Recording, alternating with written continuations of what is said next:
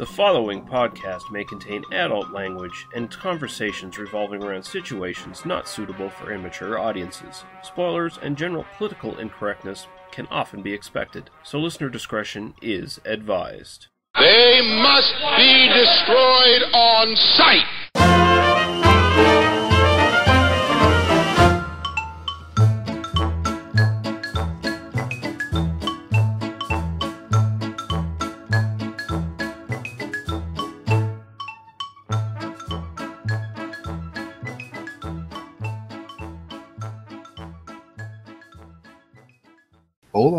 Jeez, calm down, everyone. Oh, all right, we're back. Paul's rambling about nonsense and uh, Nonsensical rambling. yeah, and we're back. Another episode of They Must Be Destroyed on Sight, a movie podcast, and I'm joined by my uh, faithful co-hosts Daniel Harper and Paul Romali. How you guys doing? Pretty good. Lee the floating head. I am. I'm floating head tonight. Yeah, I don't know how faithful I am, but uh, sure, go, yeah, go ahead. Yeah, we're good. You've never cheated on me, baby. Come on now. It's always with consent, so we're good. It is, yes. Uh, so this is going to be the first episode of our sort of initial jumping into Italian horror directors. Uh, it's going to be all month in October, and then of course I'm just going to make it a series, so we can always go back to it at some point. And I think definitely with this episode we want to go back to some other films with this director at some point because uh, on reflection, perhaps some of the choices are not probably the best introductions to this director, but uh, we'll get more into that as we review the movies. Oh yeah, we're going to be uh, doing Lucio Fulci tonight, and uh, we picked two films from his extensive fucking filmography. He has over 50 films and uh, we're going to be doing House by the Cemetery and A Cat in the Brain. But before then, if any of you guys have anything you've watched in the last little while, and if you want to talk about it, uh, now's your chance. I know Paul has watched a couple things, so if you want to talk about those. Yeah, I fast forward through a couple things. Um, I watched the um, H.P. Lovecraft The Tomb, and I can't tell you who made it or or what. You know, I didn't really get into the specifics of the movie. All I know is they took the basic idea of a few films that they heard about once, put it, put it like Pickman Pickman's model, uh, Case of Charles Dexter Ward. They put like random drops in the film, made the Tomb, which would have been an epic movie for either Full Moon or like Hammer Horror to do, and completely changed it, made it into like this weird slasher corpses talking to themselves, but you know what's going to happen at the end. It just kind of ruined the whole movie for me. And I say this as a Tomb fanatic. I like the movie Tomb. I think the movie, the the story Tomb would be a very great film, but this one, not so much. And I don't know about you guys, but this there's a certain style of filming. Back in the day, it was VHS filming. If you saw a film shot on VHS, it was usually shit kittens. Um, and basically, and that's what whatever they're shooting on now with digital cameras, it looks like shit. So I, I, I totally agree. I hate fucking digital film. yes, please I really stop do. doing that. If you're gonna, I know film costs money, but if you're gonna do something, make sure you spend the money and do it right. Well, here, well, here's the thing: people aren't really making celluloid anymore. They're not doing it. I mean, film, digital film, unfortunately, is the future of the film industry. It really is. I mean, uh, now to buy celluloid, uh, especially if you want to get like a specialized uh, certain format of celluloid, like if you want to get like a certain like 70 millimeter or something like that, you got to pay out the fucking yin yang to get it at this point. Yeah. Like, it, it's just it's ridiculous, and there there is definitely a difference. Like you look at a film like a classic film shot on like 35 millimeter or something like that, you compare it to a digital video, uh, it's night and day. And honestly, watching a lot of digital film, like some people manage to do it right and make it look good, but for the most part, a, a lot of those films they just take me out of it. Like I don't feel like I'm watching a film anymore. I feel like I'm just watching something that's staged and looks fake to me. I, I don't know. It's, it's hard to explain. I don't know. It might just be my personal experience with it, but uh, I, I really don't like digital film for the most part. hmm Yeah, I mean that that's a this was it the sense of disbelief. You don't get that very much with that because you're so stuck outside the film. You can't get into it as easy. I mean, the same thing went back in the day with the straight straight to VHS copies too. I mean, I just couldn't watch them as, and get into them as, as easy as regular films. But uh, that I watched that, which give it a go. Let me know what you think. I mean, I'm wrong. I know I'm wrong. Uh, It's easy. But uh, the other one I watched, which was a little bit better, stupid special effects. Now and again, they kind of that to help bump up the uh, the the bad guys a little bit. But I watched Medium Raw, which is a serial killer slash cannibal uh, film with a edge of a werewolf note to it because the one guy directs literally dresses up as a giant mechanical wolf. uh, so it's pretty interesting. Like like it, it has like this uh, m- built metal armor, that kind of thing. Pretty easy film plot, and you can basically the guy's uh, the main um, protagonist in the film. His sister was murdered by this beast when he was young, and she was young as well. And then basically he's tracking him, tracking the killer down the rest for another 15 years. The, the story takes place basically in this giant colony cannibal underground jail. Uh, so basically the whole film takes care, basically place in this giant jail where you start to get the backstory on all the, the cannibals that are in the jail and all the maximum security reasons and the uh, the prof- the uh, psychiatric professor that runs it. So if you've seen a movie based in the woods with a psychiatric colony of werewolves howling, you know what's going on. You kind of know what's going on. so you know the plot twist. I mean, you can kind of figure it out. But it's not a bad movie. Give it a go. Check it out, especially if you like more like shoot 'em up crime stuff with some fighting and whatnot. So give it a go. Interesting. Uh, is there anything you saw, Daniel, or uh, not? Uh, nothing in particular that I can talk about here. No movies. I've been, uh, I mean, just watching the two that we had to watch for this. Uh, it was kind of all the time I had. Yeah. Uh, So- and uh, any thoughts on uh, digital versus uh, celluloid? You know, I, uh, I mean, honestly, I mean, you you put your finger on it yourself. I mean, digital is the way, not a, not not of the future. It, it is the way of the present. I mean, celluloid has kind of gone away. You know, in ten or fifteen years, the only way you're going to see a film made on celluloid is if it is some, you know, artisanal product of. I mean, it's just, it's commercial filmmaking just isn't made that way anymore. I think that part of the reason I haven't seen the film that uh, that Paul was talking about, so I can't speak to it. But I think a lot of the thing is cinematographers are still. Uh, or directors of photography are still learning how to adapt to digital Mm-hmm. and still figuring out like how to shoot stuff to make it look good, especially on low budget, low light conditions, for instance, like doing like film noir and that sort of thing, um, tends to look really shitty or it tends to look digital as opposed Yeah. to film. Mhm. Um, one of the things with digital is just that it's higher resolution than film. Um, Yeah. Film, you know, it looks quote unquote like film, but it's actually lower fidelity than the digital image. Uh, so we digital were- images tend to look like you know like soap operas because they're shot on you know videotape. Yeah. is, Again, higher resolution. Are So- we the ones that were talking about uh, the back in the day when we watched the film, the VHS version of a film, and we were like blown away, and then you watch the new remastered HD version of the film, you're like, well, that looks horrible. I well, mean, we, if- we, yeah, we actually we actually talked about that last week with the Terminator in brief. Uh, Yeah, okay, how you how go. the effects don't look as good on the DVD version compared to the VHS copies. yeah, Right, and it's all it's all in kind of how it was designed to look. I mean, ultimately, I, th- I think that it can be done. It's just a new technology. It's just it's it's still. I mean, even though it's 15 years old now, I mean, it's it's still relatively new in terms of like how people are, are using it and, and that sort of thing. But I think that ultimately, I mean, if you look at, um, for instance, if you look at the uh, the indie revolution, quote unquote, of the of the mid '90s, and you look at the work that like Kevin Smith had to do to make Clerks and spent thirty thousand dollars. That movie can be made for just you know a couple of grand these days because you Yeah. don't have to buy film, and so it- it really opens up the market to uh, low budget independent filmmakers if they know what to do, if they can actually do good good quality cinematography. I It think really- they're both just tools. It's just how you use it. I mean, that's kind of the bottom Yeah, line. it it really it really does, and I feel like the technology will eventually get to the point where you won't notice the difference anymore Mhm. because it's digital and you can actually manipulate it Mhm. to make it look like old film. I mean, you look at uh, what Robert Rod- Rodriguez is doing with like he did on Grindhouse and stuff like that, where he basically made he sh- he shoots all of his shit in digital, and he made his uh, part of the Grindhouse feature basically look like a VHS right. movie, essentially. So, I mean, it can be done.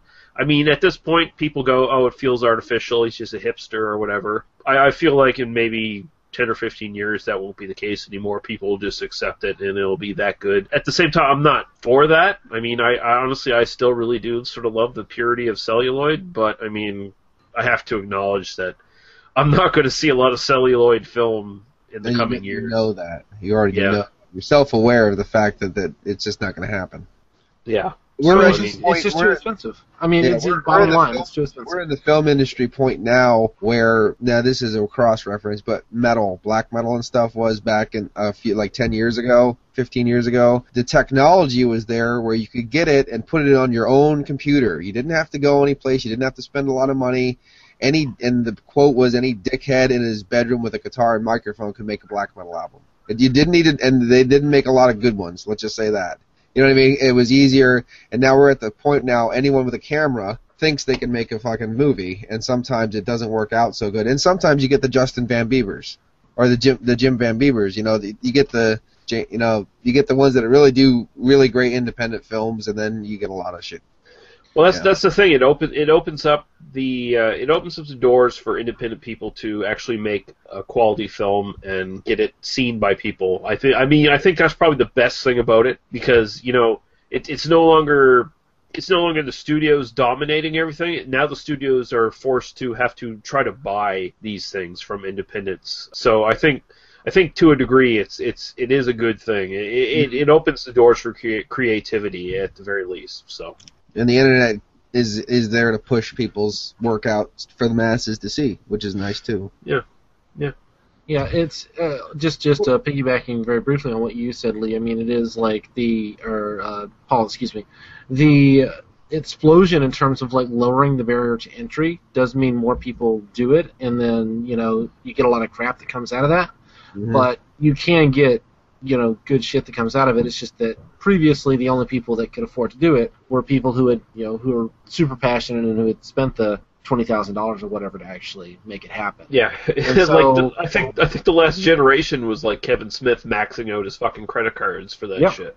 Absolutely, absolutely. And today he wouldn't have to, you know. No. And how many, how many kind of second-rate? I mean, how many people who might have been Kevin Smith, given another couple of films under their belt, or a Quentin Tarantino or Robert Rodriguez, who made something that wasn't very good? They spent all their, they spent their all their cash on it, and then it just kind of disappeared. Whereas if they'd spent five hundred dollars or five thousand instead of fifty thousand, and then could have come back from that and then made another film and another film, how many of those people could have then gone on to, to better careers? So Yeah, and they all and they all have now they have the social media platforms that none of the people in the '90s had. I mean, there's been like basically a sea change as far as being able to promote your film at this point. So Yeah, we're not Yeah. that bitter old men. We just have a hard time accepting some things. We get there. we get yeah, there in pretty, the pretty much. Yeah. Okay, so uh, I think we can. We have no comments or anything like that, so we, I think we can get. right Damn you, into it. Yeah, Greg didn't uh, didn't go he didn't listen to the episode in the last two days and post an 800 uh, word comment. No, but uh, I must say we, we are doing this episode in sort of short notice, and by the way, I appreciate the fact that both of you were able to uh, take the time to show up earlier in the week and record with me. So I appreciate that, by the way. But I'm doing this instead of getting laid, by the way, so you should you should appreciate that. I definitely appreciate that. Awesome. uh, w- we're going to start off our initial little jump into the Italian horror directors uh, sort of series. We're going to be talking about uh, Lucio Fulci, and he was born in 1927, died in 1996. Uh, he's best known as sort of like his. I think the moniker most people give him is sort of the Godfather of gore, as far as far as Italian directors go. He directed more than 50 films in his career. Uh, Yeah. he started he started out in the 1960s, uh, actually 1959, but in the 1960s he's directed about 18 different Italian sort of comedy films early in his career. A lot of them are just like unknown films at this point that no one's ever fucking seen. Uh, in 1969 he moved on to the thriller uh, arena and he did A Lizard in Woman's Skin. He did a couple other films. He did four for the uh, of the Apocalypse, which is sort of a mix of horror and spaghetti western. His really first international breakthrough, although, was uh, Zombie 2 in the European markets, which was sort of marketed as a uh, successor to Dawn of the Dead, which was uh, a big breakthrough in the Italian uh, film market when it, it essentially showed there. Uh, Dario Argento, of course, was uh, producing it for for the uh, European market. His biggest period of success was from about 1979 to 81 or 82, where he had a series of films come out. Um, he had City of the Living Dead, The Beyond, The House by the Cemetery, which we are covering tonight, uh, The Black Cat, New York Ripper, and Manhattan Baby. That was all between uh, 1980 and 1982. Before that, uh, of course, I said uh, Zombie was like his big sort of jump into his success. He's probably notable for being very heavily censored in North American markets and also in British markets. He was uh, featured on the sort of video nasties kind of list for quite a while. This film was on it that we're going to do. Yeah, and uh, he uh, kind of died off after that. Sadly enough, uh, he had a lot of health problems. His career sort of uh, tapered off because of his health problems. He tried to revive it a little bit in the '90s uh, to moderate success, or just basically no success at all. One of the few heartwarming things about him is that he showed up at a uh, horror film film convention in the '90s and had a multitude of people basically trying to get his autograph and talk to him. He had actually no idea that uh, he was so well loved in the North American horror market. So that's that's a nice little capping off of his career. At, at the very least, uh, he he really did have a lot of bad health problems. So he had diabetes and. Uh, several other health problems, so it kind of hampered his career to a certain degree. And also, he was in the sort of uh, decline of the Italian film market. It, it sort of peaked around 1985 or so, and after that, it was sort of diminishing returns for just about every Italian exploitation director. The uh, they just didn't catch up with what Hollywood was doing, even though they were imitating Hollywood. And I think we'll probably get more into that when we review the films. Yeah, uh, I, I, think we're going to start with what what what did I tell you, Daniel, that we were going to start with? Because I know House we talked by about the Cemetery. The House by the Cemetery, yeah. Yeah, okay, so uh, we will start with House by the Cemetery.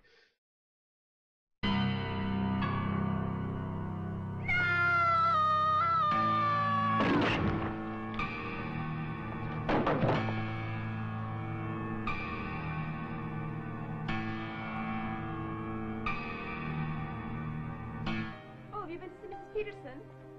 What do you say to a widow who finds out her husband butchered his mistress and then took his own life? That's where Peterson hanged himself from that iron railing.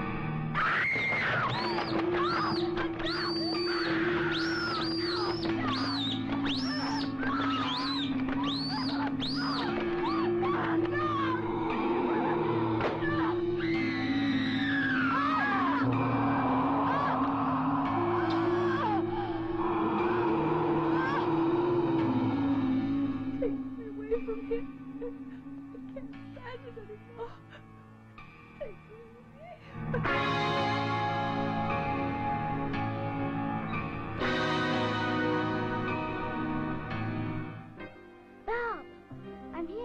here behind you.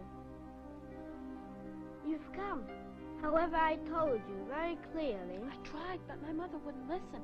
She said Daddy had to do some research here. you shouldn't have come, Bob. You shouldn't have. Oh, but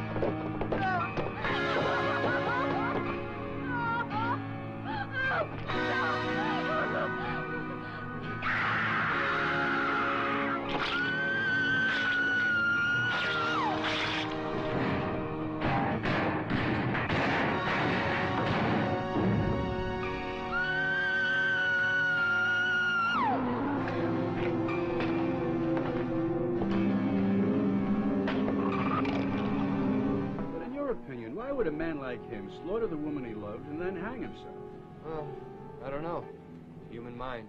Yeah, a research project on suicide, where the researcher commits suicide.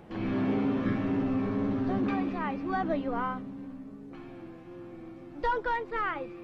Someone's in here, Mommy! There's someone down there! Get the door Where's open! Keep away from the door. No, I will.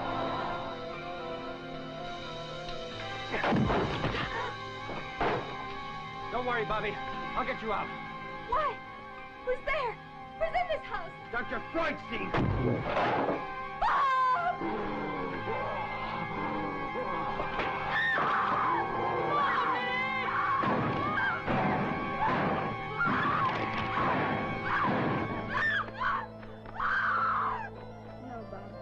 Should have listened to what I said.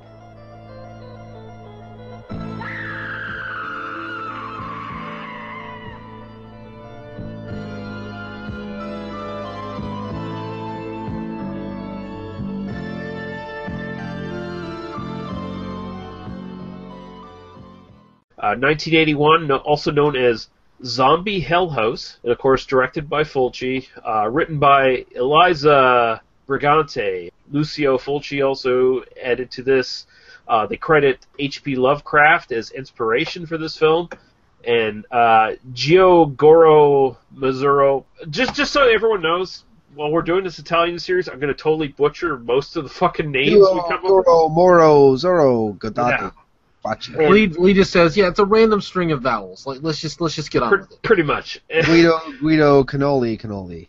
And also uh, Dardano Siret, Sirechet, Sirechetti. What, a- what This is the best part of the show so far. not to say their names than it is to butcher them this way, Lee. This guy, that guy, this guy, that girl, this guy. Okay, let's do it. uh, I- I'm crediting someone at least in at least some alternate universe where their name makes sense. So it's starring uh, Katerina MacColl as Lucy Boyle, Paolo Malco as Dr. Norman Boyle, uh, Ania Pieroni as Anne, uh, Giovanni Frazetta as Bob.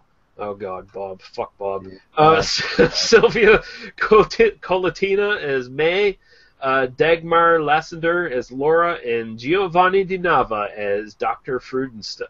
Freudenstein. Freudenstein. Yeah, I gotta get that right. Freudstein. Uh, does do, do any of you want to try to tackle the uh, synopsis for the plot of this film by any chance? Paul. Somebody saw The Shining and the Amityville Horror and decided let's do that, but in Italian and then dub it. Isn't that kind of the plot? That sounds Yeah. pretty close. Yeah. Okay. yeah. yeah, this this sort of involves a. Uh, I, I, I can't even like really tell what uh, Dr. Norman Boyle's uh, doctorate is in. I, I can't quite remember. Uh, I think it's like psychiatry or something like that. But um, him and his family essentially go to this house that is uh, instantly you know it's basically a haunted house to some degree. He's taking his family there to take up the work of his his contemporary who apparently had killed his girlfriend and hung himself in the house. He was stu- he was doing studies on suicide apparently. They get to the house and a lot of weird shit starts happening.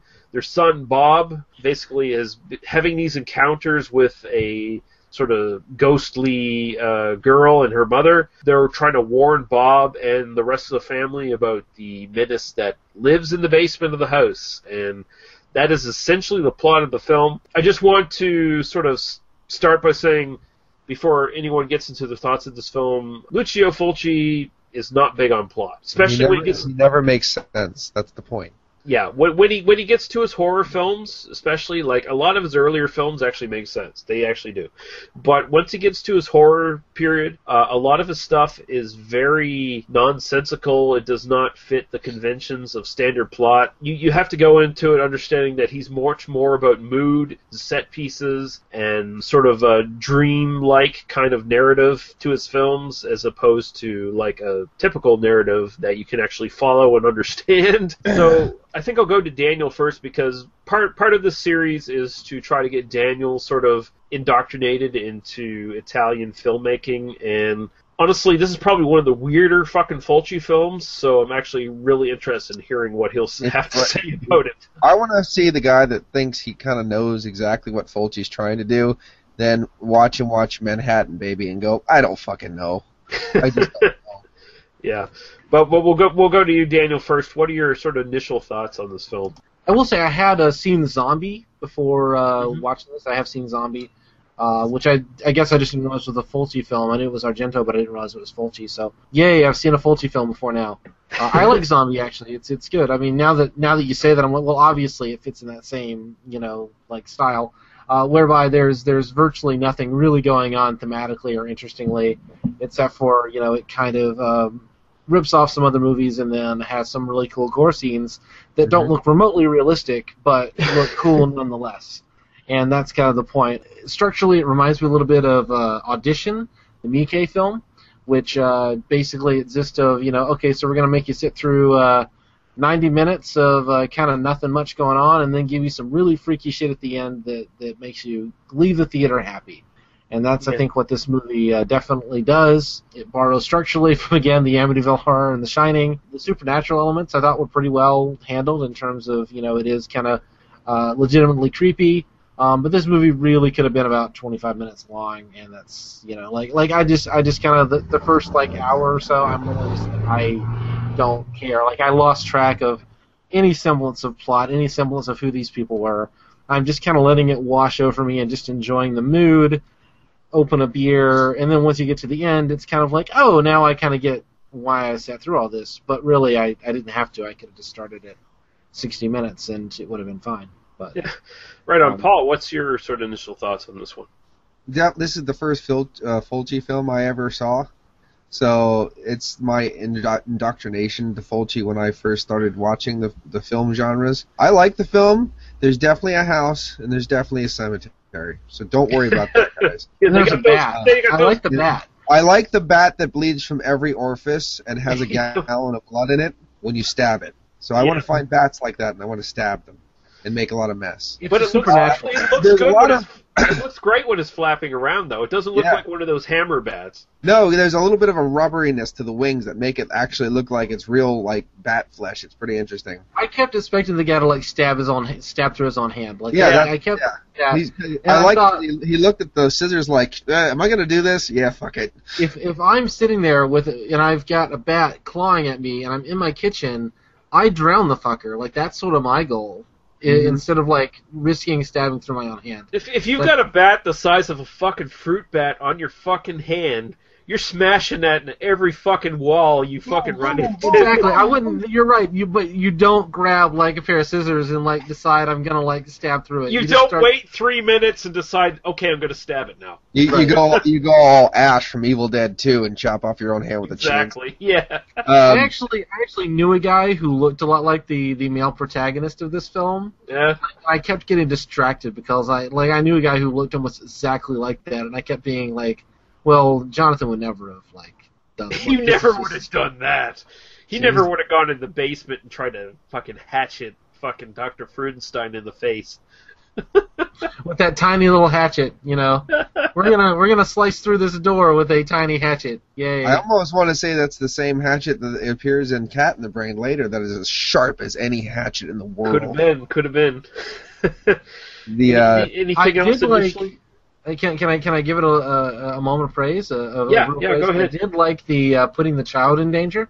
Yeah. That's I liked the uh, slicing through the uh, the the door. Uh, Yeah. With the child right by the thing. I, I thought that was uh, an effective scene because I think at this point, like, you know, you're usually when you're watching any kind of film, you're like, well, they're never going to hurt the kid. But I think you know, in these, I but think it's the point of the genre is like, well, they might actually like slice the kid's head off. You know, like. And he actually did gross. get sliced in the face. Like the, the Yeah. blade cut him the side of the cheek, and that is that is a motif. And this is a film we'll eventually do, hosted by the uh, city. Uh, not, not yeah, City of Living City of Dead. Living Dead. there that is a motif that uh, Fulci, Fulci had, uh, which um, enacts basically coming through wood close to a person's face. He he effectively does it there. Of course, that's that definitely is a take on The Shining in in that scene. Definitely, I overall I actually do like this film a lot. Uh, I will admit totally that this is the lesser of his sort of uh, trilogy of better known films. hmm Uh, th- this is sort of considered uh, part of his Death trilogy, which also includes City of the Living Dead and The. Beyond. Yeah, and this was the and basically he made all those movies within the span of about a year and a half or so. Um, and this this is definitely a lesser of those films. Uh, It's it's much more scatterbrained as far as plot goes to Yeah. a certain degree. If you're a newbie going into Fulci, it's it's definitely a bit more confusing. Uh, but if if you've had a lot of Fulci films under your belt, you kind of realize what he's going for with his horror films, where he's not really. I'm gonna say he- I wasn't confused because I didn't pay enough attention to be confused. Maybe it was it was a little just like, oh, there's there there's this guy on the screen with the beard, and then there's the lady, okay, and then there's the ghost who's like trying to help the little girl, and there's the boy, and you know I, I would have gotten just as much out of it watching it on mute. Honestly, it was it was that was that was the level of detail I got into the yeah, uh, the plot of the film. I, I Yeah. mean, uh, he, he he he does not center on plot a lot. I mean, if you look at this film, all the characters basically make no sense. I mean, you, you, like the husband and wife, they're having problems. The wife is incredibly stupid. I mean, she like the babysitter character. Who knows yeah, I was why, gonna why men- the I was going to mention her. There is some subtle red herrings in here that just randomly make no sense. Uh, she's probably the most evil person in the whole movie that has nothing to do with the actual plot, even though she she cleans up blood and doesn't mention it. Yeah, it's like you, you like never that. you never really know why she's in the movie. Like there, there's a hint that like there's foreshadowing in the movie. The movie starts out trying to confuse you to what the little red haired girl is. Like, is she a ghost? Is she a psychic? Is she you know communicating with Bob? By the way, who the fuck calls her kid Bob? Who who calls their child Bob? Your your kid is called Robert Or Bobby. Bill- or Bobby or something like that. No one calls their kid Bob Well, until he's 45. who Hey. whose whose kid really uh, has a voice like a like an adult man doing a uh, vaguely childlike voice though? I'm not, so sure, yeah, I'm not I sure mean- if this is the same deal, but a lot of Italian movies were actually filmed with no sound Yeah. Because there was so many films going on at the same time in the area that they just did without sound and then because it was such a hustle and bustle loud thing you could never shut everybody up at the time so then they just overdub anything but he does sound like a 20 year old which is pretty Yeah, well, yeah, that was that was indicative of the film industry in in Italy up even right up into the 2000s. I think they even still do it today to some degree. That that was in part because the Italian film industry was in the war was devastated. Like they just didn't have sound stages and shit after the war, and the one the couple sound stages they did have weren't necessarily the greatest. Uh, Mhm. But yeah, it, it was just sort of tradition that you dub the sound afterwards. maybe maybe this kid was that uh, kid from that Ray Bradbury story where uh, you know he's he's like this immortal who's like ten years old kind of like. yeah I, I, I, I'll just say right now, I hated Bob. I wish he had been killed in the film. I've hated him every time i've seen him I'm just gonna put that out there because He's like this amalgam of Haley Joel Osment and Anakin Skywalker. in Yeah, and- one and- kid. You know? and it also didn't help that uh, the sort of Italian translation kind of doesn't work in English to some degree because it's like uh, when when he gets to the town, the kid gets to the town with his family, and he again sees uh, Mae, the little girl. Uh, she says, "Hey, Bob, I'm here. Look across the street." And then he goes, "Hi, I'm Bob." It's like Mae's Yeah. like, "Yeah, I know. You're Bob. I've been Yeah. talking to you for like the beginning of the fucking movie, saying your fucking name, you little asshole." It's like, wow, that that ghost has a lot of patience. I just got to put it Mhm. right there. well she's got nothing better to do I, I do like this film quite a bit just for its style and its mood. Uh, if you're going into it for plot or any sort of anything that makes sense with the characters, like we said, the babysitter character, I don't know Mhm. where the fuck she comes from. I don't know what she's supposed to be in the film. I don't know what significance she has other than to end up dying at the end of the film. Other than that, it's like, uh, did is she supposed to have had an affair with with the with the uh, with the husband? Because I think they kind of apply that once in a while in the film, but they never really pay it off yeah because like there's this imp- implication that the husband has been to the town before without his family and has been doing the research and stuff on um, and I'll just say like uh, the the plot is essentially centered around this Dr. Freudstein who has been doing experiments. He's been alive since the Victorian era and living in the basement of his house, Mhm. uh, basically using the blood cells of his victims to sort of re-energize his own blood cells and keep them we know where we know where Del Toro got it for uh, Hellboy. Really, like that was the uh, Yeah. It's, it's Yeah, essentially yeah. same idea, you know. Yeah, if you uh, if you look, it it almost seems like because they focus right at the beginning of the film with the two lovers, and then she dies. They focus in on the hand. You see the ring later, and then you see her almost fe- effeminate hand as his hand later. Mhm. You look because he's got one good hand. That there's a tomb in the living room. The, the wife finds, and Yeah. it's it, this is a psychology haunted house serial killer film all mixed up into one. It's an amalgamation of different things. The line I always thought was funny goes, "Oh, that's normal around here. You know, when it gets cold in the winter, the ground's hard as a rock, so they just bury people in houses." I'm like, "Really? I didn't know that. I live Yeah. in America." It I didn't know that." It just sounds like bullshit, but um, Yeah. And if you I- look, if you go down to the basement, which obviously they've been down there at some point in time without getting killed, if you look up, you see the tomb. You see it. It's like right Mhm. there. Obviously, it's not a tomb. It's just a plaque in the wall in the Yeah. floor. Uh, Yeah. th- there's a couple things that I know. There's been a, a few cuts to the film. The, the depending on what version you fil- you you watch, there's uh, up to like uh, 18 minutes or something of the film cut out from the Yeah. original. Uh, there, the caretaker that that passes away in the middle of the uh, room after she gets stuck into the tomb crack, I guess. Yeah, the Um, uh, real estate agent. Yeah. Yeah, she get there's a, a a large section of her death cut out because after he stabs her, then he mutilates her face and pulls out her eyeball, and you see the continuity error when he drags the body later. You see half of her Yeah. face completely mangled where it wasn't initially. Uh, the gore effects in the films are pretty good.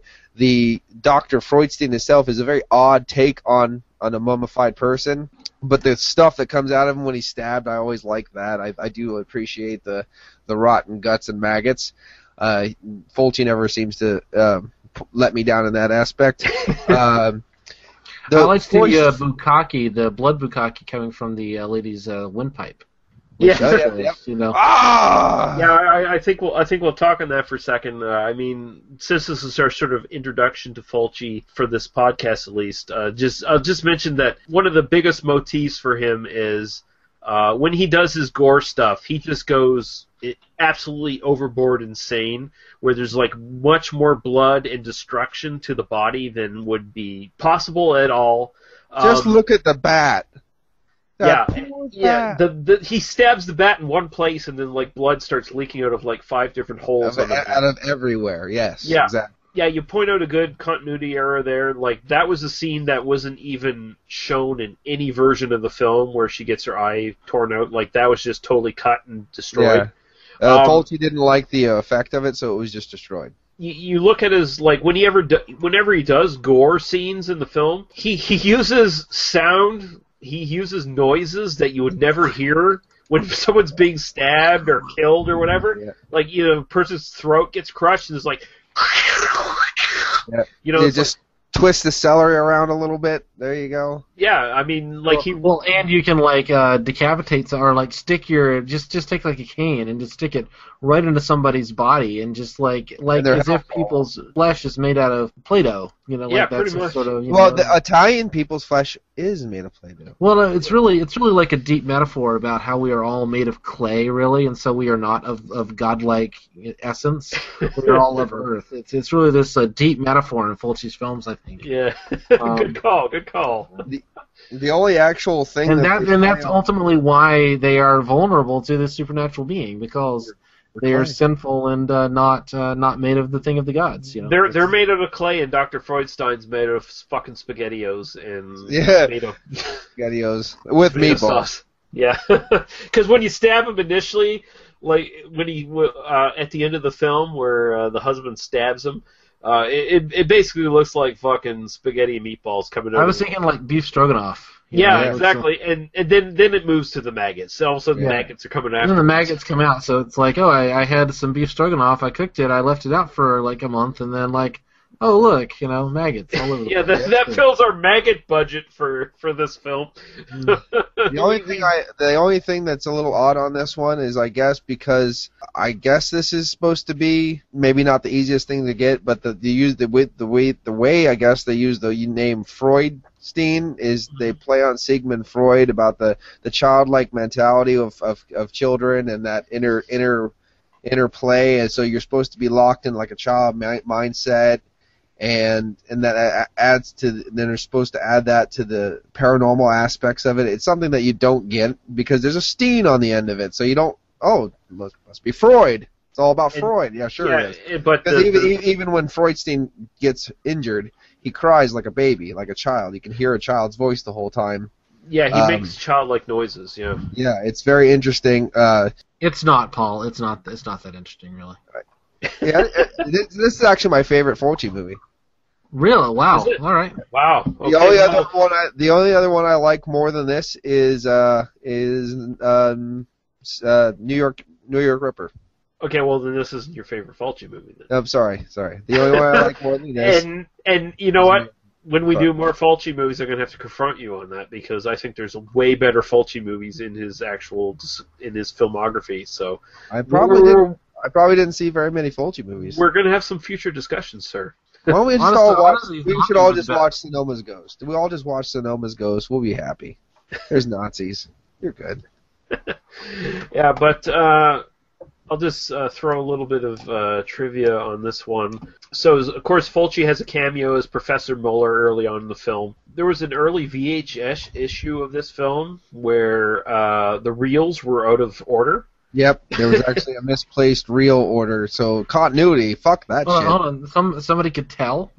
Yeah. yeah, no, it actually made the film more incomprehensible. It was just more confusing than it was already, uh, which is something, you know, that that's saying something. But I, I do like this film. Uh, I will te- totally acknowledge this is not one of his best films, honestly, especially in his sort of main trilogy that people cite. This is the lesser of the, of those films. It is much more sort of the narrative is just totally out the fucking window, and it's much more dream logic than anything else. Yeah. I, I think the ending sort of plays to that definitely.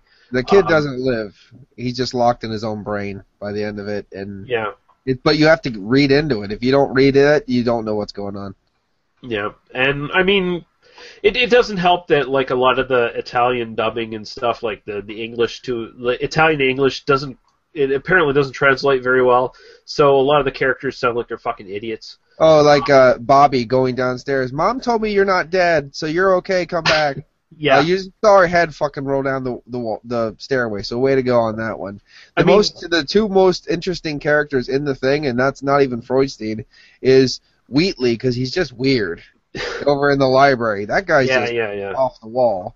You know, you don't see any kind of shots of Peterson's death, which which would have made it more interesting. And and Anne is probably the most interesting character because she's just like evil, obviously, Yeah, and you don't know why. And she's the one who opened the door, so obviously something made her open the fucking door. And like, if you okay, you made this movie so long without explaining anything or trying to explain stuff the wrong way, you could have put two minutes in to let me know why Anne is fucked up. yeah. It's, it's weird because they only make one sort of like initial foreshadowing to Anne where the ghost of Mae sees a, a mannequin in The the, window that looks yeah. like Anne, and it gets decapitated and Yeah, sort so of. you and the blood. Yeah, so you already know you already have a pre-sense of her death, but you don't know why she's in the story. Yeah, so it throws a supernatural element as well with Freudstein. It almost feels like there's some sort of events being manipulated by him as well to some degree. Whether it's manipulated by him or if it's just like uh, sort of predestination of some sort. They Um, they did make a lot of reference to uh, the her medication for some reason in the film too. Like, shut up. Yeah, And take that that was a weird subplot where it was like tension between the husband and wife, where she was like on medication of some sort, but they basically dropped it like halfway through the film, so it don't matter. Yeah. At the Um, beginning, I kind of thought this was going to go in like a Straw Dogs kind of direction. Like, Yeah, uh, yeah. You know, it, it's you know the the academic and his wife kind of you know sitting alone and you know beset from the outside. I was I just kept thinking of better movies. It was just a it was just a thing.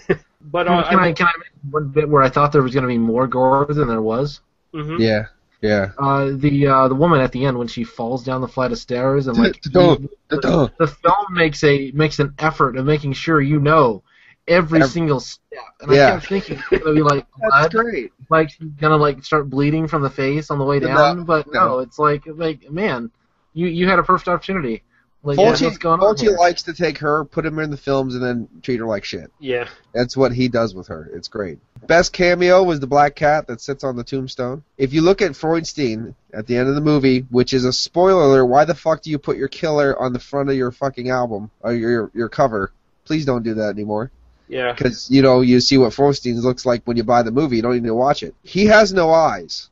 Who, whose eyes do you keep on seeing in the fucking cellar? Well, actually, if you do look closely, like he's shot very much in the dark. If you look very, very closely, you do kind of see eyes come out, even in the le- in the ending scenes. Like I did, Really? I was I, I, I actually rewatched it tonight before I did the podcast, and you do get like a slight little reflection on his eyes in the mm-hmm. ce- in the cellar scenes. The coolest thing is, is like I just felt I felt like like he's a really interesting monster that isn't like really utilized to his greatest No, extent. no, yeah, yeah. It should have been much more about that and much more into the idea of surgery and chemi- and all this stuff, but it really wasn't. It was I- I it was, it was a strange ghost story that failed. Yeah, I like how his mouth kind of became atrophied and just basically disappeared on his body. Like it, it Yeah. felt like that happened because he doesn't need to eat anymore. He just like absorbs like the blood cells of his victims and mm-hmm. puts parts of them on him to rebuild himself or whatever. And I like the way that he kind of shambled and shit. Like he's constantly decaying. He, he he's definitely not right. Like there's no way he's ever going to be like become hundred percent again and become himself again.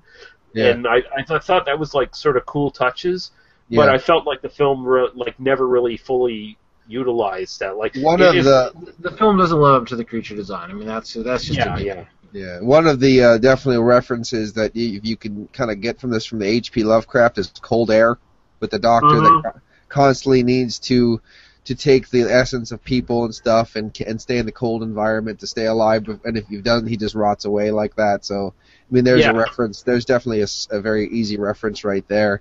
But Yeah, there- you- you know, obviously you have like the castle freaks, creeping deaths, unnameable, like all this shit. There's horrors in the houses that kill people. So, I mean, it's easy to get those references. Overall, it's a very strange movie. You have to under, you have to have a sense of it to enjoy it, like why it's like this. But at the same time, never look for answers. These films will always give you more questions than ever will ever ever give you answers. yeah. Um, Uh, your your final thoughts, there, Dan? I feel like I've said what I need to say. It's uh, it was worth watching. I'm glad I watched it. Uh, it's uh, got some some cool effects. I did like the gore. I liked the you know, etc. There's nothing really going on except like, oh yeah, and then there's like some cool gore at the end. Like I don't know, like Yeah. that's really all I had to say about it. Yeah. I'm I'm glad you I'm glad Paul and you and Paul get get uh more out of it. Honestly, like I, I'm almost like oh I should maybe go and like watch this again and maybe pay a little more attention and try to get some of the nuances from it. But then I'm like no I'm never gonna watch this thing again. Like it's I mean, it's, This it's is just this is one you actually might l- understand less the more you watch it. I Yeah. will I will absolutely watch more Fulci films, but I'm kind of like yeah I'm not gonna watch this again. It's just you know I'm not gonna. This is the one where I can understand anyone thinks it's a five out of ten at best. These are this Yeah. is the one film that, that has the least amount of plot that I can understand besides Manhattan Baby. That one made me so confused I shut it off. oh, I mean, Yeah. like, so there you go. I mean, uh, I'll just say this again. Anyone listening to this, I mean, if you're looking for a primer into Fulci, you're you're listening to the wrong podcast. These are the wrong two movies we're going to be doing that to get into Fulci. And but they gave me this list of films. They literally just gave me a list of films. So, so Yeah, I'm just we- I'm just saying this for for the record for the audience. Like I Uh, have no context for this. They just gave me a list of movies and said, "Watch these two. We're recording in a few days." Okay, sure, no problem. And so I just like I look it up. I find a source for it. I look it up. I hit play. I know nothing about it, and then that's my experience of watching the film. Like Mm-hmm. so, so there's you know he's saying, "Oh no no, this isn't your primer. We this is how we gave it to Daniel. Like that that's fine. You know." We're yeah, good. just just just to just to uh, level with you, Dan. We're kind of fucking with you on this one. okay, that's fair. I'm, I'm completely down with that. I, I You need, completely a, understand. you need a you need a bad taste in your mouth so you can celebrate the good taste later. yeah. That's that's fine. I, I, I get it. I'm not I'm not I'm not complaining because I did. Uh, I think I'll have more interesting things to say about the next film, honestly. So uh, Right on. It's I'm called Tough with Love. it. Yeah, I'm, I'm going to jump out for a sec for a pee break, and I'll be right back, guys. Yeah, All I'm right. gonna get a I'm gonna get another beer. So it sounds like a plan.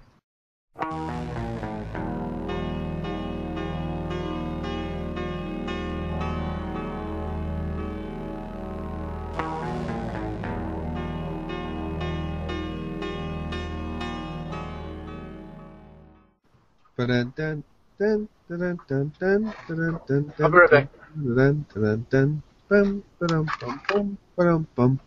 dun,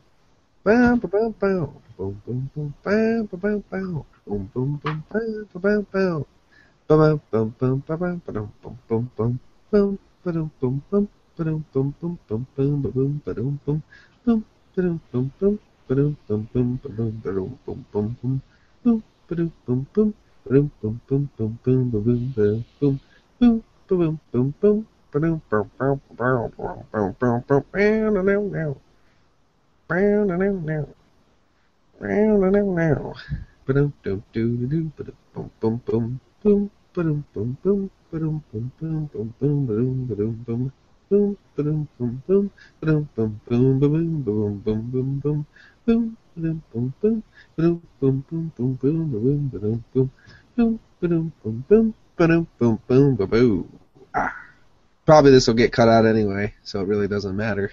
Someone's coming back. I can hear them. Anybody that likes to get into the death metal I- idea of music, definitely check out Morticians House by the Cemetery, which has a lot of good samples from this movie and is actually was one of my main introductions to this film. Uh, Mortician, they are a gore band from New York. They use a lot of samples in their movies, and because of that, I have discovered numerous amounts of films. Um, they quote the films in them in the in the liner notes, so definitely go check that out. You can get the House by the Cemetery vinyl now that just got released, so definitely go check that out. This film is something that that if you don't like, if you want continuity, don't don't watch the film. Basically, that's what it is. There's a lot of fun twists in it. Unfortunately, there should have been a lot more nudity and a little bit more plot structure, but overall, it's a pretty good film. That's my run on it for right So now. We're already doing the review without me. What's going on there? I'm just doing it. You and Daniel abandoned, abandoned me, so I did uh, music with my mouth for about three minutes, and I started. Okay, well, well, hopefully you can uh, regurgitate everything you just said. Uh, okay, now we're going to go into a cat in the brain.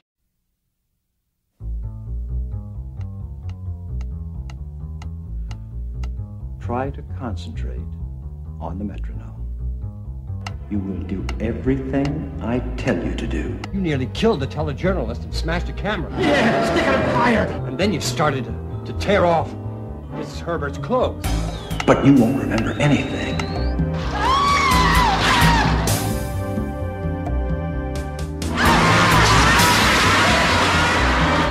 You will slowly be possessed by madness. Ah!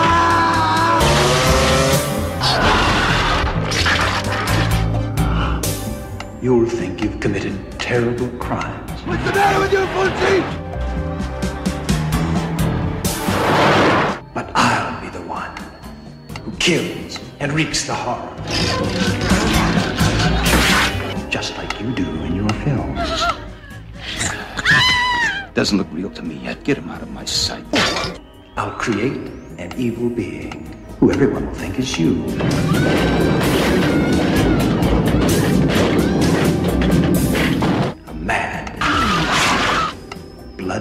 Bloodthirsty monster.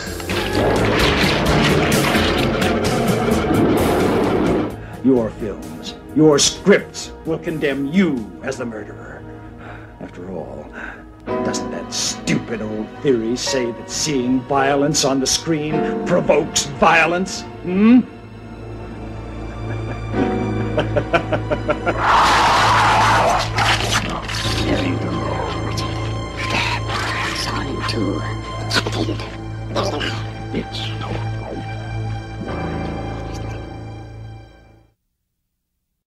From 1990, also known as Nightmare Concert. Actually, it's probably better known as Nightmare Concert in North America.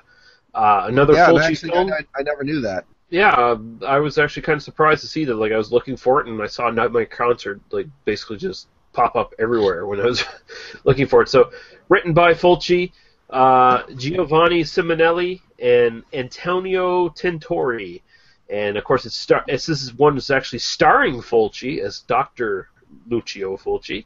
Uh, David L. Thompson is Professor Egon Schwartz. Uh, Melissa, Longo as Katya Schwartz. God damn it, your name sucks. Shillet N. Angel as Fi- Filippo, the producer.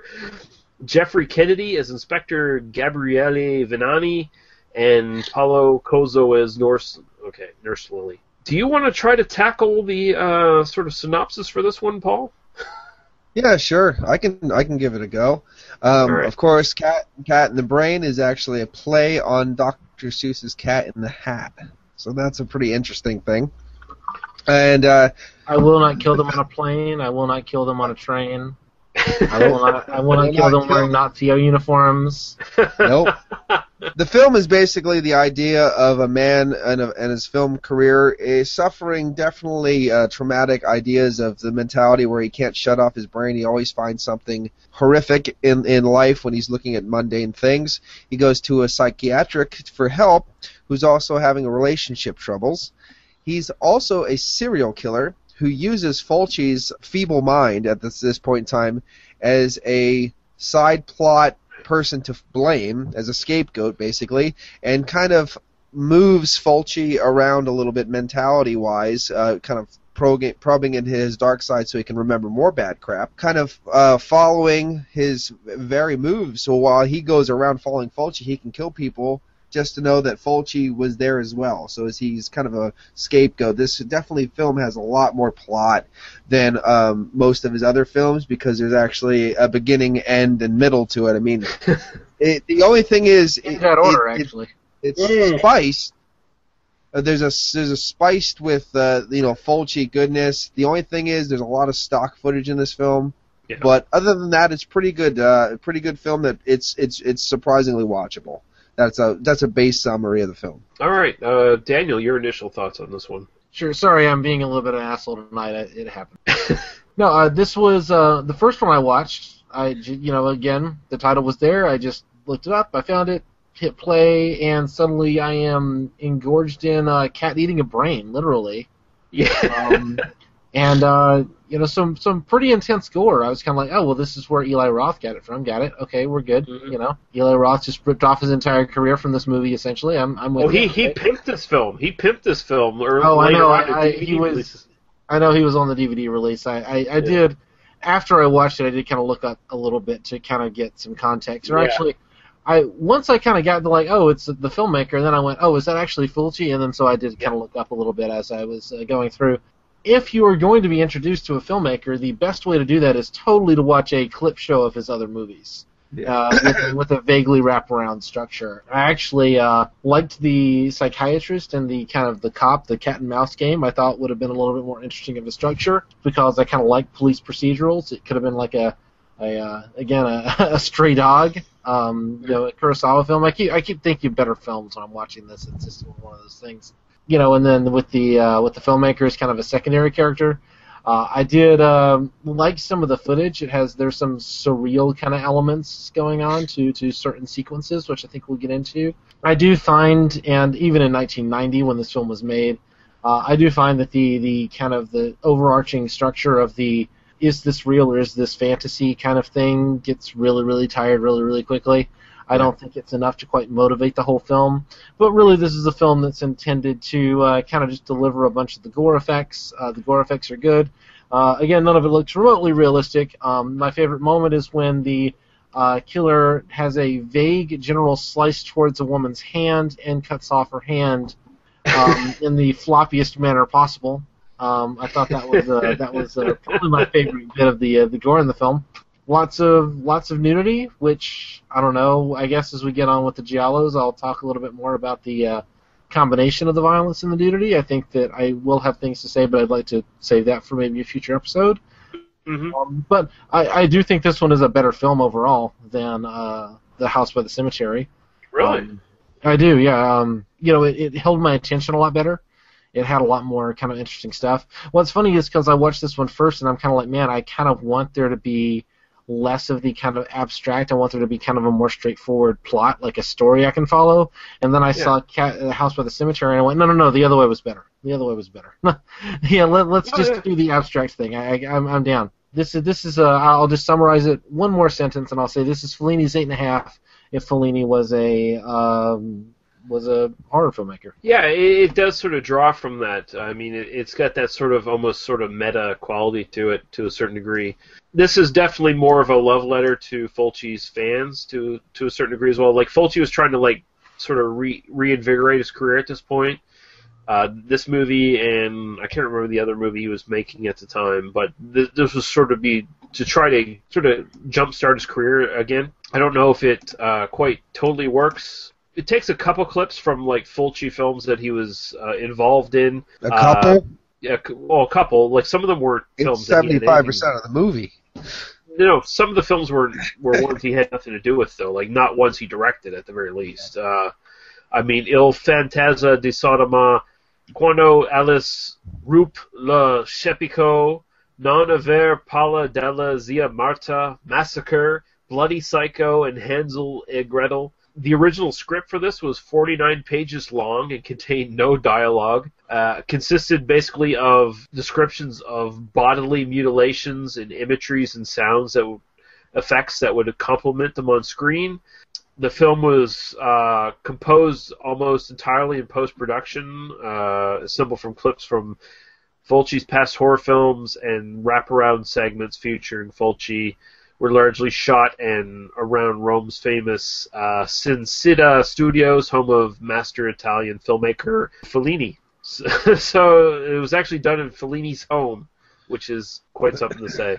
Uh, I'll say, like, I, I kind of enjoy this one. I feel like it's kind of almost a satire of of uh, Fellini's film, or not Fellini, Fulci's films, to a certain degree. Like it's almost like a comment on the sort of negative criticism he got over the years, where everyone just basically outed him as like basically saying, "Oh, you're a sadist, you're you're a monster, you're a misogynist, uh, all the all these different things."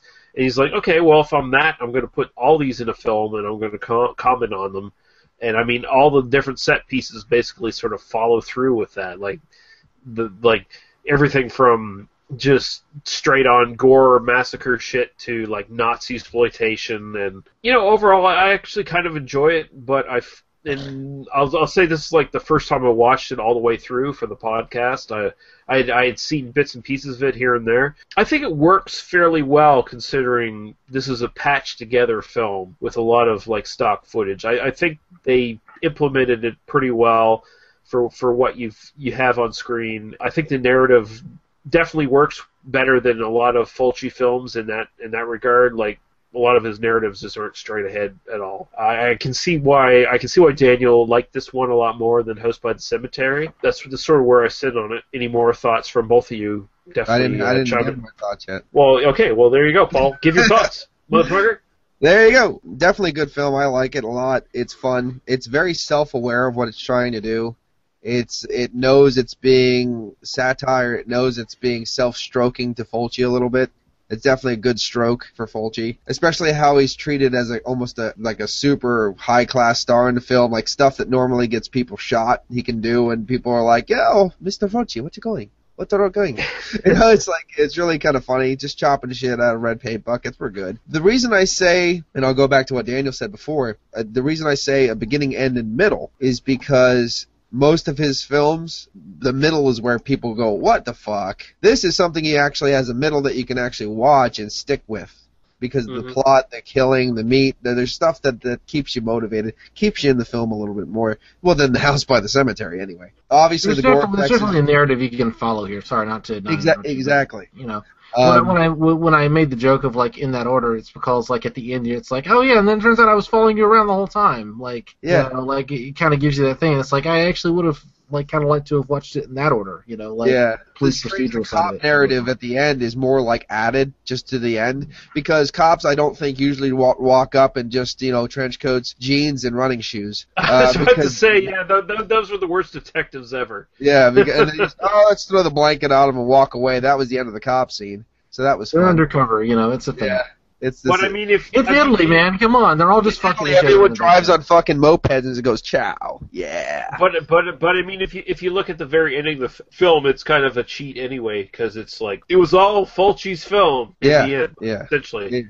Uh, I like. Did you guys notice the boat perversion? Yeah. the Yeah, boat, no, the boat awesome, name yeah. perversion. Uh, that's the name of one of his first uh, thrillers. Perversion. They Yeah, named Oh, and, and Uh, there are yeah, there are definitely other nods to his films. Like there's that sequence where he's walking through the mist and stuff. That's essentially like a nod to both uh, House by the Cemetery and The Beyond, where Yeah. where the endings sort of have you that actually, sort of You actually hear the the soundtrack from the Beyond playing at the time. yeah, Uh, exactly through yeah. the film, you you get to see basically a good, good damn portion of uh, Touch of Death. His film Touch of Death is basically the main film that you watch, and in part of it, they're actually doing pre-production for Touch of Death. They're they're they're playing it, which is also funny that the guy is watching it on film. Then the, the psychiatrist is watching it on his TV. I'm like, they're just filming that. How'd you do that? That's pretty cool. You get to see uh, the black cat at the beginning eating the brains.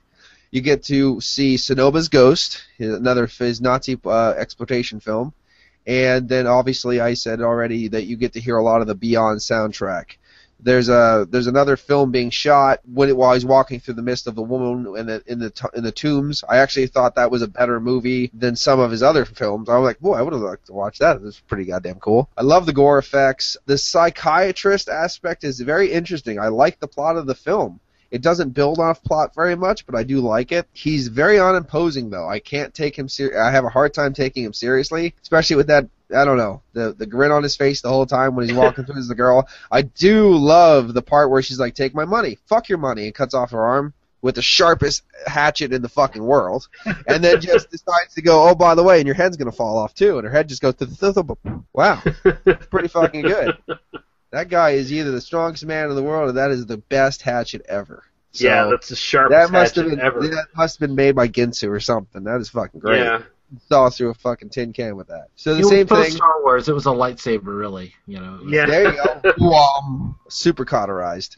Uh, overall, it's a pretty fun film, definitely. As as I did say that this, let's call it a loose plot, but it's still a plot. It does have a beginning, middle, and end, which is pretty fun. trying to think of anything else I can say about the film. Running through a brain skull face. In the end of it, it's just another movie. You know, to him, it's I'm just filming a film. You know, it's all in a film. It's all in your brain. It's okay. You know what I mean? There's a lot of that in there. It's how you take it. And I like to play off the psychiatrist. You know, I have to go to psychiatrist. I'm screw all these horror movies just fuck me up. You know what I mean? And and it's just a fun film, and it's definitely self-aware of what it's trying to be. It's it's basically Fulci having a fun time, self-masturbatory kind of a thing. Yeah. You know, uh, uh, boosted. And uh, there was a big plot film that they boost to try to shoot, uh, try to push uh, some of his other films like Touch of Death, things like that. So it's definitely a fun film. I would watch a couple of other films first, maybe even Touch of Death, since you're going to watch it anyway while you watch this film.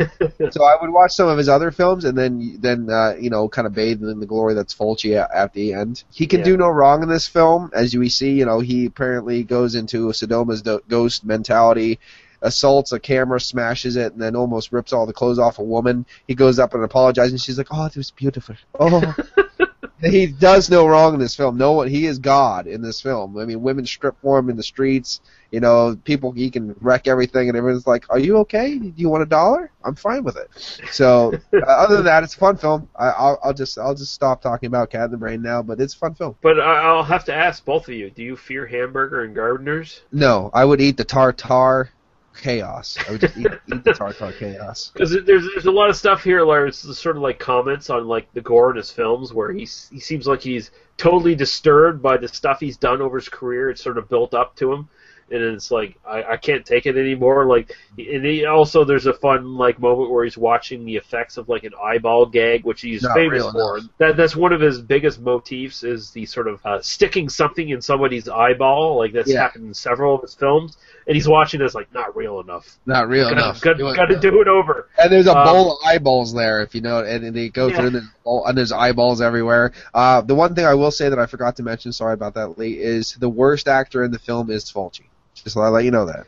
No, Okay. no, to- totally. Like he, he's definitely not an actor. Like he's done cameos before, but he's I, I actually not an like his performance. I I, I will No, uh, I- I will defend it. I'm not shitting on it. I'm just saying, like, definitely he's the worst actor in the entire film. But at the same time, I'm not saying he's crap. Uh, yeah, he's not crap. He's just, he's just the most unprofessional of, of Yeah. all the actors. Uh, he's used to being on the other side, so I can understand. He's not. Although I mean, he doesn't give himself a. Uh, there's not like a wide range. It's really just kind of like I walk around and kind of be uh, pathetic in my sweater vest, and then uh, I see something that's horrifying, and then I look horrified by it, and then uh, I walk around somewhere in my sweater. I mean, it's like Mister Rogers. I, I love. I love the juxtaposition between like how mild mannered this guy is. And then like the just the just the sheer gore, and I, I will mention another effect as long as we're. Um, I really love the shot of the torso that has had the head chopped off, leaning into frame and like starting to sport blood.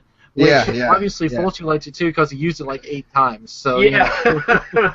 Probably my be- my f- most funny death is uh, I think it is also from Touch of Death is when basically the guy just puts a girl's head in a box and shuts the lid and her head falls off. That's all. pretty, pretty much, yeah. And uh, interesting enough, like speaking of like actors, like uh, actor Brett Halsey said in an interview that he didn't even know he was in the film until quite some time after the film was released. Uh, Fulci had used clips of him from uh, Touch of Death, of course, uh, without ever notifying Halsey. So Halsey says he was kind of pissed off by Fulci, and Fulci had kind of a reputation of being like kind of a prick Yeah. in, in, a, in a lot of productions. I mean, as as beloved as he is, like he's kind of considered like the uh, Italian George Romero to a certain degree because Right. he's got that sort of like friendly grandpa kind of like persona to him to a lot of people. But he was kind of a prick. Like he he actually was kind of a uh, asshole, kind of abusive prick on a lot of his sets. Apparently. It's anyway, like I- but you know, yeah, Hit, Hitchcock, but without the talent. Uh, Right, and But- uh, but Hitchcock was scary, angry, scary, scary. So I, I gotta say, like, okay, so this film was also cut to death, like all pretty much Fulci's films. It was just chopped to shit. The German version of this film was 66 fucking minutes long. The full version is the version we all saw was 93 minutes long. There's also an 87 minute version of this. For me, I feel like this kind of is a really good watch for people who are looking into Italian film history. This is sort of the uh, quintessential uh, look at where the Italian film industry had gone at that point. Uh, it, it basically shows that the film industry in its, Italy had not ca- caught up to everyone else at this point. Yeah. Like if you if you look at this film, and I'm not trying to I'm not trying to destroy I'm not trying to shell on this film. Okay, it does not look like a film shot in 1990. It looks like no, a I think, 1970. I think I like. That's the best part I like about it. That's my favorite Okay. part about the film. Okay, well, the, the thing I gotta say though is like this looks like a film from the 1970s. Yeah, yeah, it does. That that's that's what hurts it in 1990. The Italian film industry for quite a while was very much it, it was contemporary with Hollywood films to a certain degree, and it was copying Hollywood films and recycling them and making a lot of money off them. This was sort of the dying era of Italian ex- exploitation film and you look at it and you can kind of see like in 1990 this just really doesn't fucking cut it anymore uh, the budget really shows it Uh, like the budget was $100000 and that is actually at that point still pretty Very big low. for Really, I thought it was very little. A hundred for, for, an, for an Italian film Oh, for an like, Italian film, yeah. Never mind. Sorry, you can make twenty for those. yes, still kind of big for for that for for that sort of uh, industry, and you you kind of look at the quality of the film stock and everything like that. It it really doesn't cut it for 1990. Yeah. Uh, I can I can understand why Fulci did not relaunch his career off this film, which he was trying to write. um, there were. I mean, I actually think the movie doesn't look terrible. I, No, no, it doesn't. I, uh, I don't even think it looks that out of place for 1990. Quite quite honestly, Oh, especially really? for low budget films in 1990. Um, I mean, you know, we kind of think in terms of like I don't know if you go and compare this to something like I know Beverly Hills Cop, which was 87, so or uh, 84, I think. You know, you compare it to something like that. I mean, it, it definitely looks a little bit like video. It looks a little bit kind of you know not not quite up to like cinematographic standards. The thing is that like now we think of stuff from 1990 and we think like oh it's you know what survived to this day. You know what I mean? As opposed to what stuff actually kind of looked like at that time. And uh, there's always been this kind of thing of like uh, Hollywood production values being much much higher than. Uh, I mean, I think this doesn't look really any worse than say Maniac Cop, for instance. I No, don't, no, no. I don't think. I don't think. I think it fits in pretty well with with something like that. Just to name something that we looked at recently that's made during that same time period. In fact, Maniac Cop's a few years later, and arguably should have higher production values. I mean, I think Maniac Cop does look better than this, but I don't think it looks like dramatically better. You know, I think that really what we're talking about. I think when you say it doesn't look very good. I think it's really like Fulci was a filmmaker starting in like '59, really, and he's just he's just making films in his old way.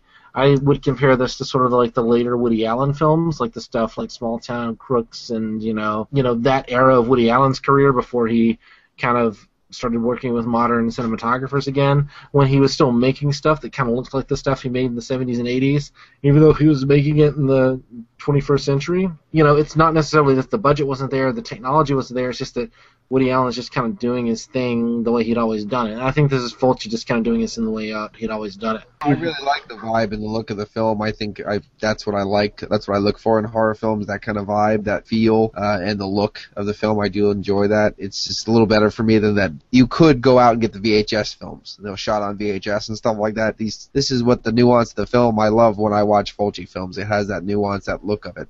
Um, especially like if you watch new Dario Argento films and stuff like that, they look like shit compared to the stuff that he used to make back in the day.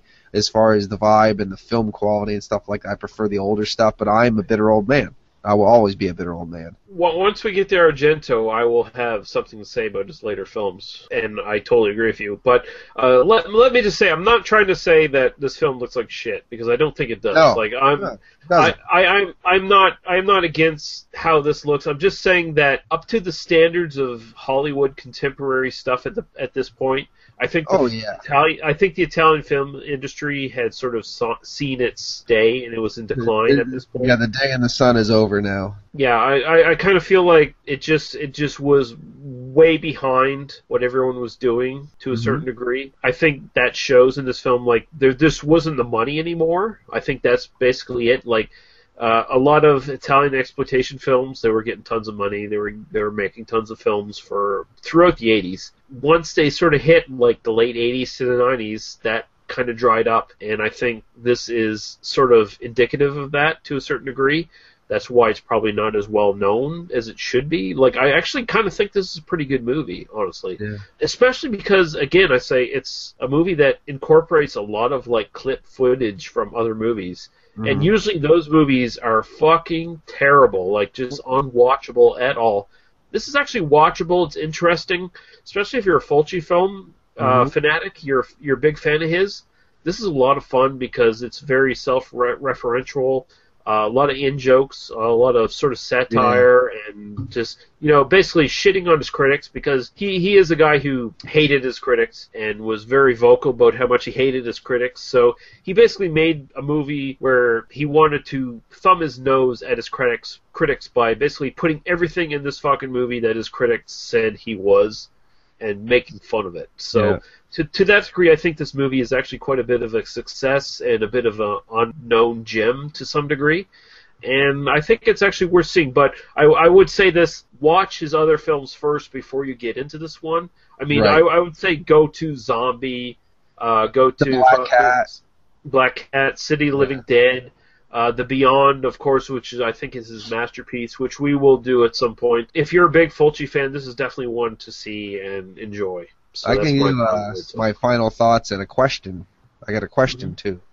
Okay. Um, final thoughts. This is definitely a good film. I really like it. It reminds me of uh, of the new the new film, uh, newer film of My Name Is Bruce, the self-aware, self uh, policing film that it is. You know what I mean? It's it's pretty Yeah. damn fun. It's definitely a fun film, and it's built for the character to go to town on himself, and it's built for the fans to enjoy it. Yeah, Absolutely. I totally agree. Now, did you guys notice the maybe unintentional homage in the beginning of the film with Fulci's outfit? Because I think, in my own perspective, that's his own personal homage to Ed Gein. With with the plaid and the and the hat Yeah. and stuff. Yeah, That is exactly Ed Gein's outfit, and I'm wondering if he did that intentionally to do like a little uh, mini homage to Ed Gein. I was with- wondering why the fuck he was wearing that stuff because I was what like. Would Fulci ever wear fucking plaid? Like it just felt very out Well, of place. It was well, like, wow. if you looked at if you looked at it, it was summer. It looked like hot out. Yeah, I'm like, what? You're wearing fucking plaid and a ha- plaid hat to go with it, and that's exactly what Ed Gein was wearing when he was arrested. Okay, So- that, that so- might very well you might very well have caught on to something because I I hadn't thought about it, but it struck me as weird when I was watching the early on the films. Like, why is this like sort of dignified Italian horror director wearing that shit? yeah, Like, and right, right when, right at that point in the film, in the beginning, is when the meat he was trying to eat the meat and stuff like that. If you know what I'm saying, like put it Yeah. all together. So there you go. That's Yeah. my little. Did you have you noticed that, or if you got what I'm saying? That was my question.